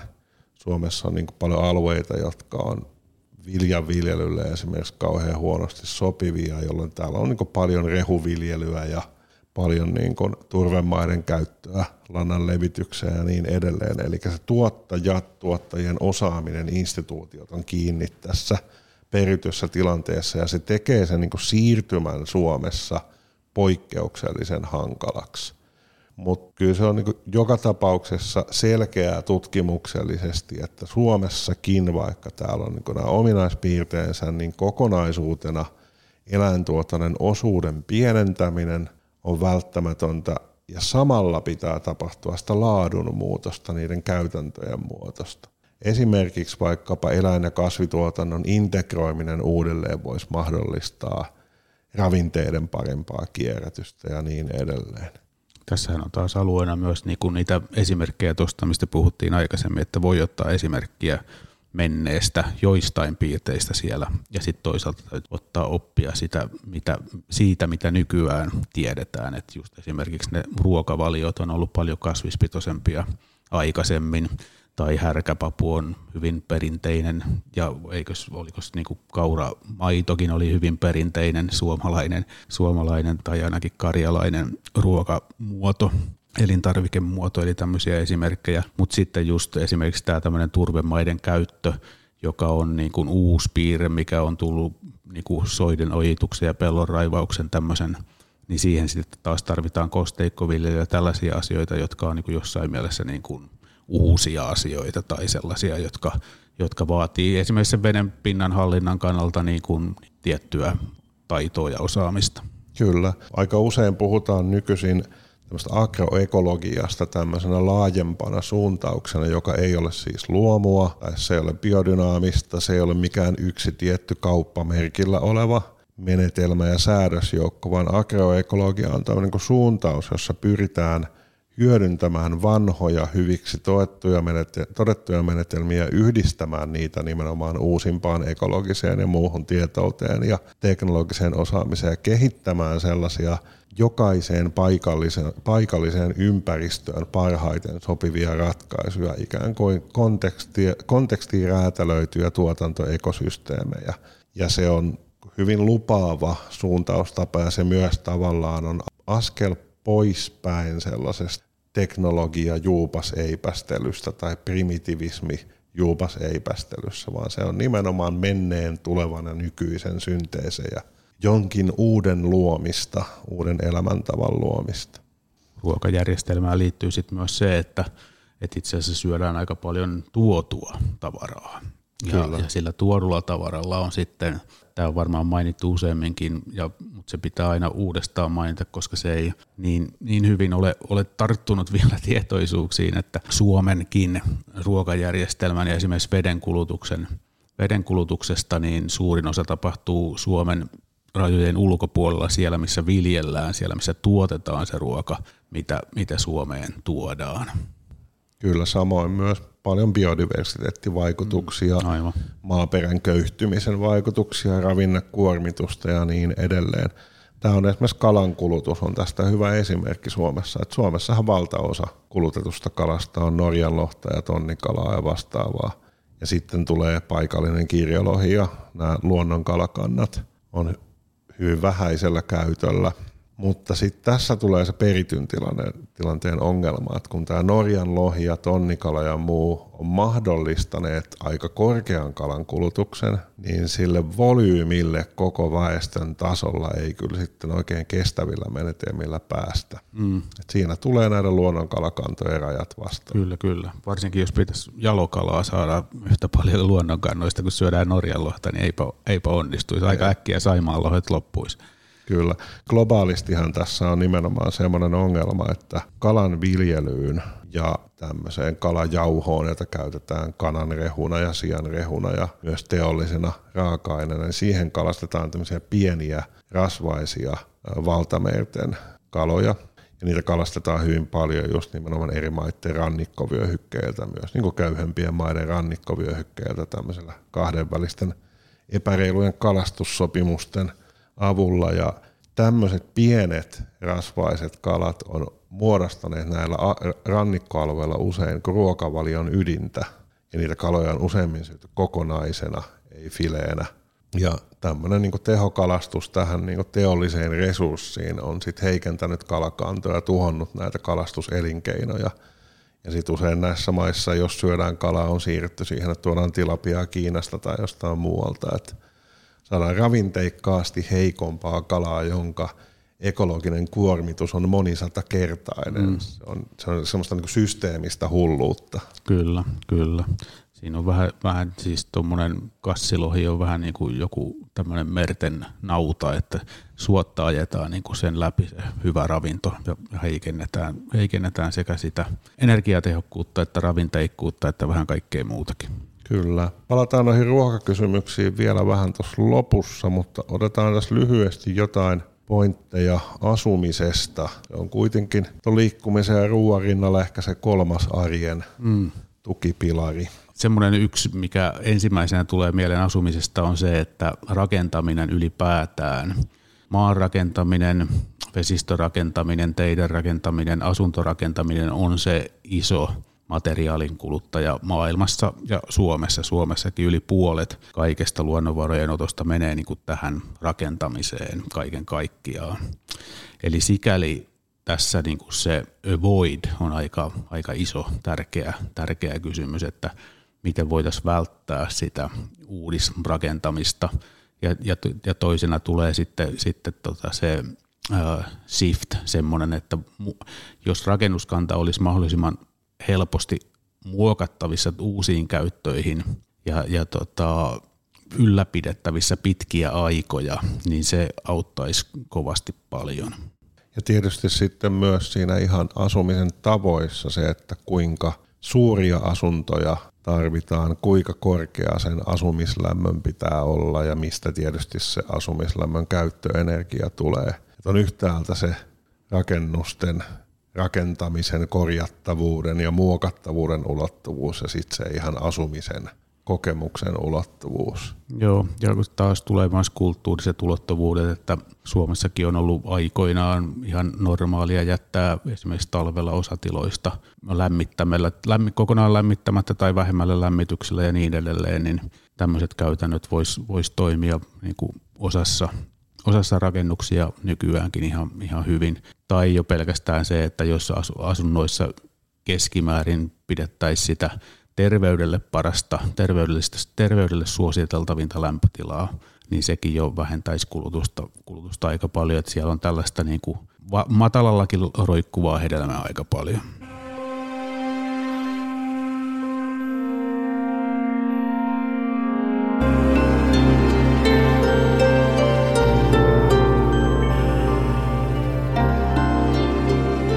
Tämä elämä perittyjen tarpeen tyydytyksen järjestelmien keskellä tekee tietysti yksilön aseman aika hankalaksi. Meillä on tämmöinen kulttuurinen paine tai kulttuurinen perinne tarkastella yksilöitä ja yksilön kulutusta kauhean atomistisesti irrallisina otuksina, että äänest, kannattaa äänestää lompakollaan, kuluttaja on kuningas ja niin edelleen. Ja nyt viime vuosina onkin muistutettu, että näitä kaikenlaisia henkilökohtaisen kulutuksen ympäristölaskureita onkin usein ajanut fossiiliteollisuus, koska ne luo tällaista yksilökeskeistä, vähän epäpoliittista näkymää tähän kysymykseen. Et kyllä tietysti tämmöiset laskurit voi antaa yksilölle jotain motivaatiota, informaatiota muutokseen, että on joku mihin tähdätä, mutta niissä on myös se vaara, että ne luo turhautumista ja apatiaa, että jos merkityksellisten tekojen määrä on rajattu, jos on vaikea luopua autosta, jos on kalliimpaa muuttaa ruokatapoja, kalliimpaa muuttaa asumisen tapoja, tai jos on monissa asioissa ihan tämän niin rakenteen armoilla, että ei voi asumislämpöä hankkia toisella tavalla, niin se tuottaa turhauttumista. Että jos ilmastolaskurissa se sun asumislämpö Suomessa ahmasee aika ison osan ja asut semmoisella alueella, jossa et nyt voi vaan kerrostalossa muuttaa sitä elämäntapaa, niin sitten se laskuri voi olla aika, aika ankea. Mm. Ja muutenkin ehkä semmoisesta jostain yhteiskunnallisemmasta näkökulmasta on, on hyvä tarkastella just sitä rakennetta, eikä pelkästään niinku sitä yksilön, yksilön, yksilön tota, tekoja. Se lompakolla äänestäminen, sen, siinä on niinku taas semmoinen vähän, vähän semmoinen kuvio, että siis se on No samalla kuin äänestäminen, niin lompakolla äänestäminen, niin että et periaatteessa se on tietysti totta, että jos jokainen äänestäisi lompakolla johonkin suuntaan, niin markkinat reagois. Mutta sitten käytännössä kuitenkin on niin, että tota, usein, usein niiden isojenkin joukkojen lompakot, pien, pienet lompakot yhteenkin pistettynä, niin ne ei riitä siihen isojen lompakkojen kumoamiseen. Ja sitten toisaalta on sellaisia järjestelmiä niin kuin mainonta ja just tämä koko niin kuin elämäntavan kokonaisuus ja esikuvien paine, mitkä johtaa siihen, että, että tota, se semmoinen lompakolla äänestäminen ei ole, ei ole niin kuin taas arkirealistinen vaihtoehto. Joo, tässä vähän jatkuu se teema, mitä pohjustettiin viime jaksossa, että jos kestävä elämä kestävät elämänvalinnat on aina tämmöistä nonkonformismia ja erottautumista ja vastavirtaan uimista, niin ei ne silloin kyllä tule leviämään. Ja ylipäänsä niin kun, jos ne yksilön lompakolla antavat signaalit ikään kuin ei mene jonnekin, missä ne signaalit otetaan vastaan ja tulkitaan, niin eihän se toimi.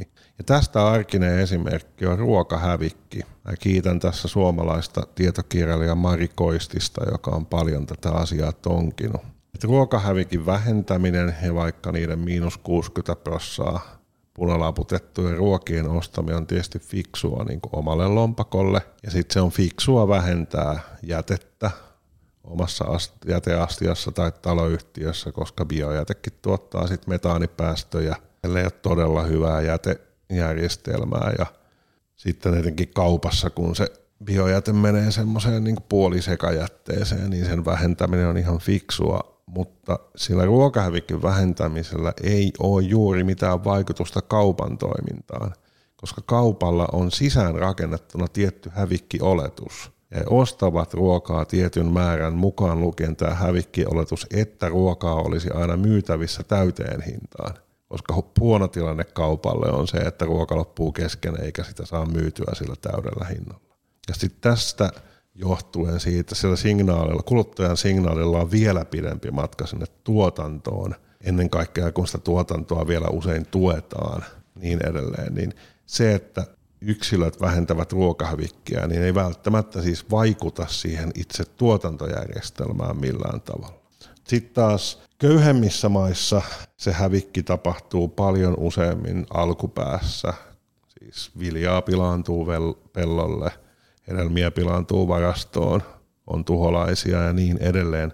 Ja siellä hävikin vähentämisellä olisi suora parantava vaikutus tuottajien elantoon, suora parantava vaikutus siihen paljon ruokaa saadaan markkinoille ja niin edelleen.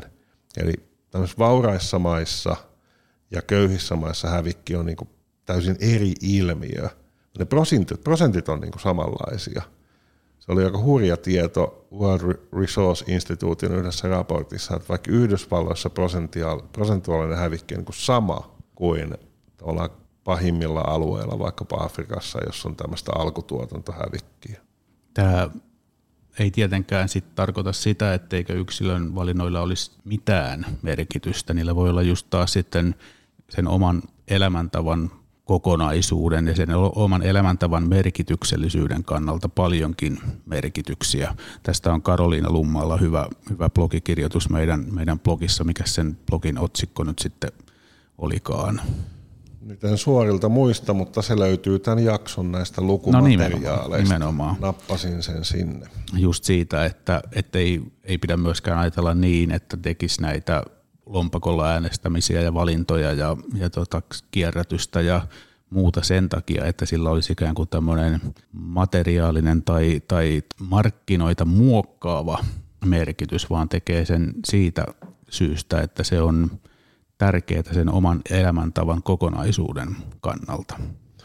Kyllä, jos ajatellaan vaikka just punalaputetun ruoan ostamista tai täm, niin kuin mikä oli välillä tämmöinen yleinen ilmiö Suomessa aktivistipiirissä dyykkaamista kaupan roskiksista, niin senkin voidaan nähdä tämmöisenä kulttuurisena viestintätekona, sen muistuttamisena, että ruokaa ei saisi haaskata, ruokaa ei pitäisi tuottaa turhaan, vaikka sen suora vaikutus voi olla mitätön, mutta se antaa signaalin muille ihmisille, että mm. meidän pitäisi yhdessä yrittää muuttaa suuntaa. Se on myös just sitä, sitä esimerkki, esimerkkivaikutusta niin kuin sitten toiseen, toiseen suuntaan. Palaan tässä vähän lyhyesti siihen jakson alkupuolella, kun puhuttiin tästä liiallisesta jumiutuneesta tähän ylikulutusfokukseen ja siihen, miten tavallaan se sitten tulee ylikorostaneeksi tätä niukkuuden jakamista ja vähentämistä ja kurjistumista. Et se luo sen mielikuvan siitä, että ekologinen siirtymä on vain luopumista. Se voi olla jostain luopumista, mutta sen pitää olla myös toisin elämistä. Tämä on siksi tärkeää, koska tämän niin sanotun globaalin yläluokan, johon kuuluu Suomi, niin näissäkin maissa on kuitenkin väestöä, joka kamppailee arkensa kanssa. Ja on moraalitonta ja myös vaarallista sivuuttaa tämä kysymys. Ja tässä tullaan nyt nimenomaan tämän tarpeen tyydytyksen järjestelmän ytimeen ja aineen, yhteiskunnallisen aineenvaihdunnan ytimeen. Että Suomessa köyhinkin tietystä näkökulmasta ikään kuin ylikuluttaa, eli globaalisti elämällä on liian suuri ympäristökuorma. Tästä tota, meidän kollega tuttu Tuuli Hirvilammi ja kumppanit oli 2014 kirjoitti tämmöisessä raportissa kuin kohtuuden rajat. Ja he on jatkaneet, osa heistä ainakin on mukana tämmöisessä ORSI-hankkeessa kohti ekohyvinvointivaltiota. Siellä on aika paljon pohdittu näitä kysymyksiä. Mutta se ydinjuttu on siinä, että jos Suomessa köyhä ihan siis avustusten varassakin elävä ihminen ikään kuin ylikuluttaa, eli siis elämäntavan ympäristöseuraukset on liian suuret, niin se pointti ei ole syyllistää tätä ihmistä, koska tämä ihminen tietenkään ei koettuna kulutuksena ylikuluta. Hän saattaa syödä niin kuin huonosti, elää elää kehnossa asunnossa ja niin edelleen. Se pointti on se, että yhteiskunnan tarpeen tyydytyksen järjestelmä ei mahdollista hänelle kestävää elämää. Joo, toi on tosi tärkeä, tärkeä pointti, koska se kertoo sen, just sen rakenteellisen seikan, että tässä ei ole kyse niin kuin yksilön valinnasta eikä yksilön syyllisyydestä, vaan siitä tavasta, mille elämä kaikille on rakennettu. Ja jossain määrin toi tietysti niin kuin säteilee sieltä tästä tapauksesta, siis, siis köy, köyhästä tapauksesta sit siihenkin tapaukseen, jotka eivät ole tällä tavalla köyhiä, että heillekin osa siitä ikään kuin ympäristökuorman syyllisyydestä on just nimenomaan tätä rakenteellista syyllisyyttä, eikä semmoista henkilökohtaista syyllisyyttä. Sitten jossain vaiheessa se tietysti rupeaa muuttuu enemmän henkilökohtaiseksi valinnaksi ja henkilökohtaiseksi syyllisyydeksi, mutta sekään ei ole ihan selvää, että missä vaiheessa – ja vähän eri näkökulmista tarkastella varmaan menee vähän, eri kohtiin. Niin ehkä siinä tullaan sitten just semmoisiin kysymyksiin enemmän kuin moraalisen syyllisyyden todistamiseen tai osoittamiseen, vaan siihen, että sitten kun yhteiskunnat yrittää alkaa siir- tehdä kestävyyssiirtymää, niin mikä on sen niin kuin neuvottelun, kompromissien, yhdessä päättämisen osuus ja kuinka paljon tarvitaan joidenkin ihmisten toiminnan suitsimista – ketkä on ne heidän vaikutusvaltaa pitäisi saada vähäisemmäksi tai keitä pitää ikään kuin tietysti mielessä pakottaa osallistumaan yhteiskunnan vallankäyttöön toisella tavalla ja niin edelleen. Mitkä yritykset voi vaikka niin pitää valta-asemansa tai omaisuutensa, minkälaista toimintaa pitää ajaa alas ja niin edelleen. Että se pelkkä moraalisen syyllisyyden kysymys on helposti vähän niin kuin sokea tämän siirtymän kysymyksen kannalta. Hmm. Ja se kertoo myös, mulle jäi mieleen vielä tuosta, tuosta tavallaan tuli, tuli väistämättä mieleen tästä ajatuksesta siitä, että köyhäkin ylikuluttaa, koska on tietynlais, tietynlaisen rakenteen sisällä se, että se on semmoista jotenkin niin kuin näkymätöntä ja rakenteellista väkivaltaa, mikä tietyssä mielessä on aika tyypillistä meidän ajalle, että sitä ei kenenkään tarvitse niin henkilökohtaisesti tehdä.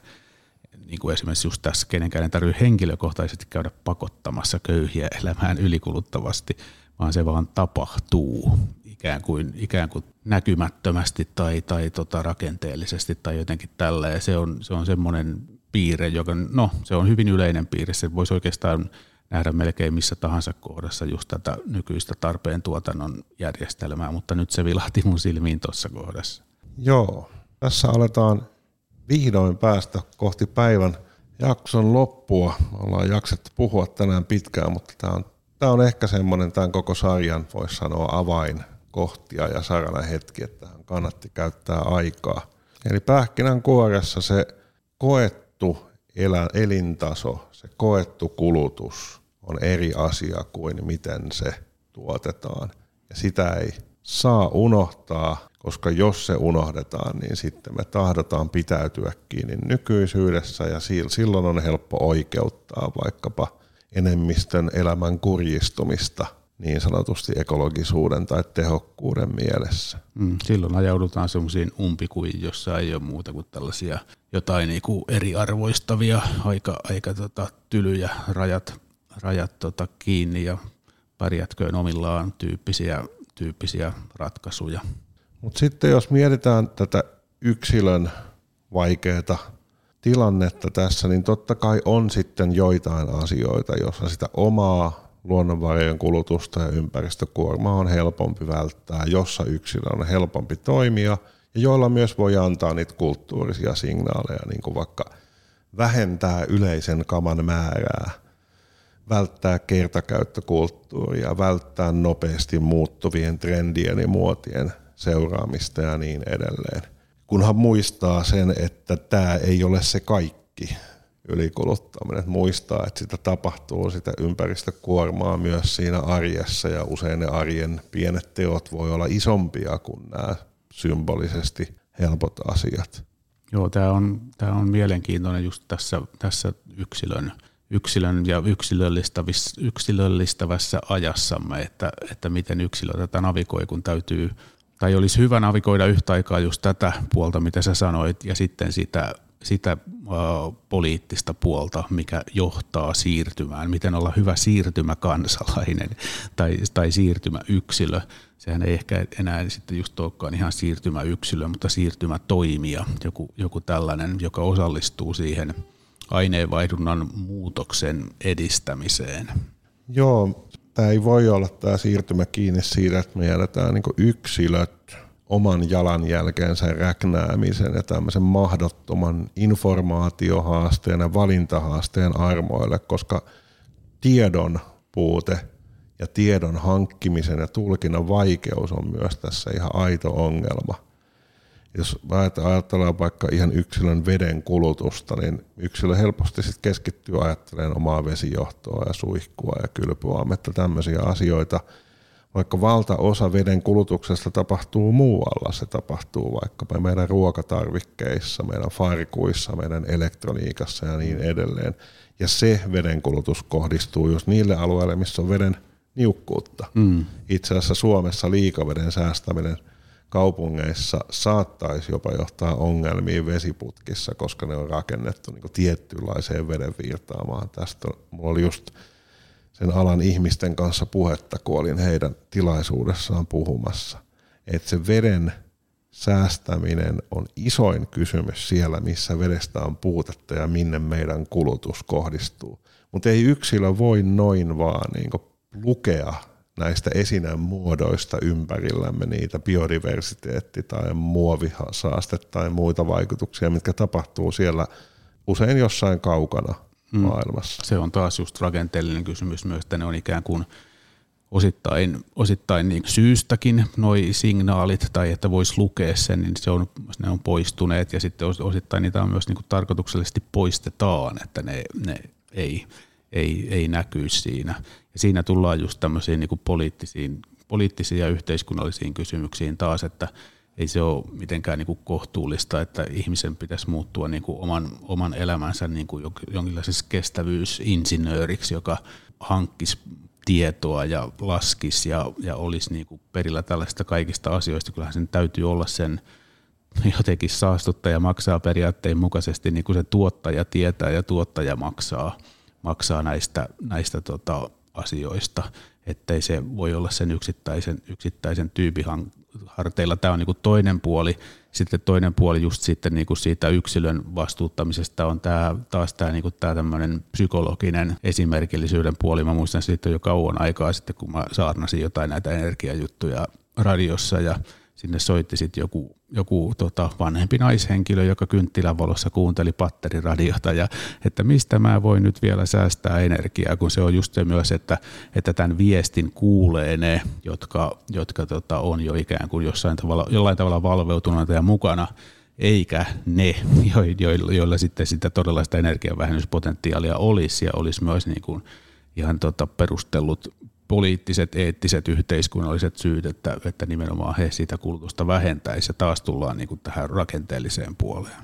Ja kolmas tämmöinen tämän yksilöfokuksen ongelma on se, että se tavallaan käydään helposti sillä tavalla kapean moralistisesti, että oletetaan, että kaikki ihmiset on jotenkin jossain puhtaassa valintatilanteessa, että kunhan ne vähän niin rohkaistuisivat ja ottaisivat – itseään niskasta ja jaksaisivat tehdä niitä valintatilanteita, mutta ihmisten elämäntilanteet on aidosti tosi erilaisia. Se riippuu siitä, mitä mahdollisuuksia on ollut koulutukseen, kuinka syrjäytynyt on, minkälaisia ongelmia elämässä on, minkälainen sosiaalinen ympäristö itsellä on juuri, minkälaisia keskusteluita kuulee ja niin edelleen. Ja vaikka Suomessakin kuulemma nykyään tota, yksin asuvia talouksia alkaa olla jo tosi paljon, oliko sekin nyt jo sitten puolet, puolet kaikista talouksista, niin sitten itse asiassa kuitenkin edelleen monet ihmiset on myös vastuussa toisista ihmisistä. Ja sekin on semmoinen tekijä, joka tekee tämän ikään kuin yksilön valintakysymyksen jo aika lailla toisenlaiseksi, ellei ihan peräti tyhjäksi. Joo, meidän pitää niin tunnistaa se, että ihmiset elää kaikenlaisten vaikutussuhteiden keskellä ja sen takia ihmisillä on myös sit erilainen vastustuskyky, jos ajatellaan vaikka mainontaa ja muita tarpeen tuotannon mekanismeja. Meille siis tuputetaan tietysti jatkuvasti myös informaatiota ja disinformaatiota siitä, että mitä meidän pitäisi tarvita, tarvita ja millä tavalla meidän pitäisi niitä tarpeita tyydyttää. Osa siitä on niin mielikuvia, osa siitä on niin mainosinformaatiota muuta, ja osa on ihan siis rakennettu sisään laitteisiin meidän ympäri, ympärillä on suunniteltua vanhenemista, eli asiat hajoaa helpommin tai tietokonetta pitää päivittää useammin, puhelinta pitää päivittää useammin, tai sitten sen kaltaista teknologista imperatiivia, niin kuin joskus tutkimuksessa sanotaan, eli on pakko omistaa joku asia, että voi elää täyspainosta elämää. Mm. On se sitten tietokone tai henkilöauto tai yhä nopeampi nettiyhteys. Kännykkä niin se helposti on nykyään, mikä tulee tuossa ensimmäisenä. Älypuhelin. Kyllä.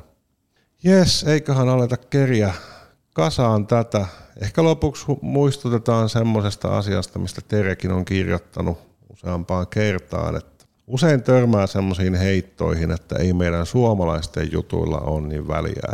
Me ollaan pieni kansa ja ei me kuitenkaan olla niin törkykuluttavia kuin amerikkalaiset, niin ei, ei meillä ole niin väliä. Usein tähän haetaan just ilmastopäästöistä sitä vertailupohjaa.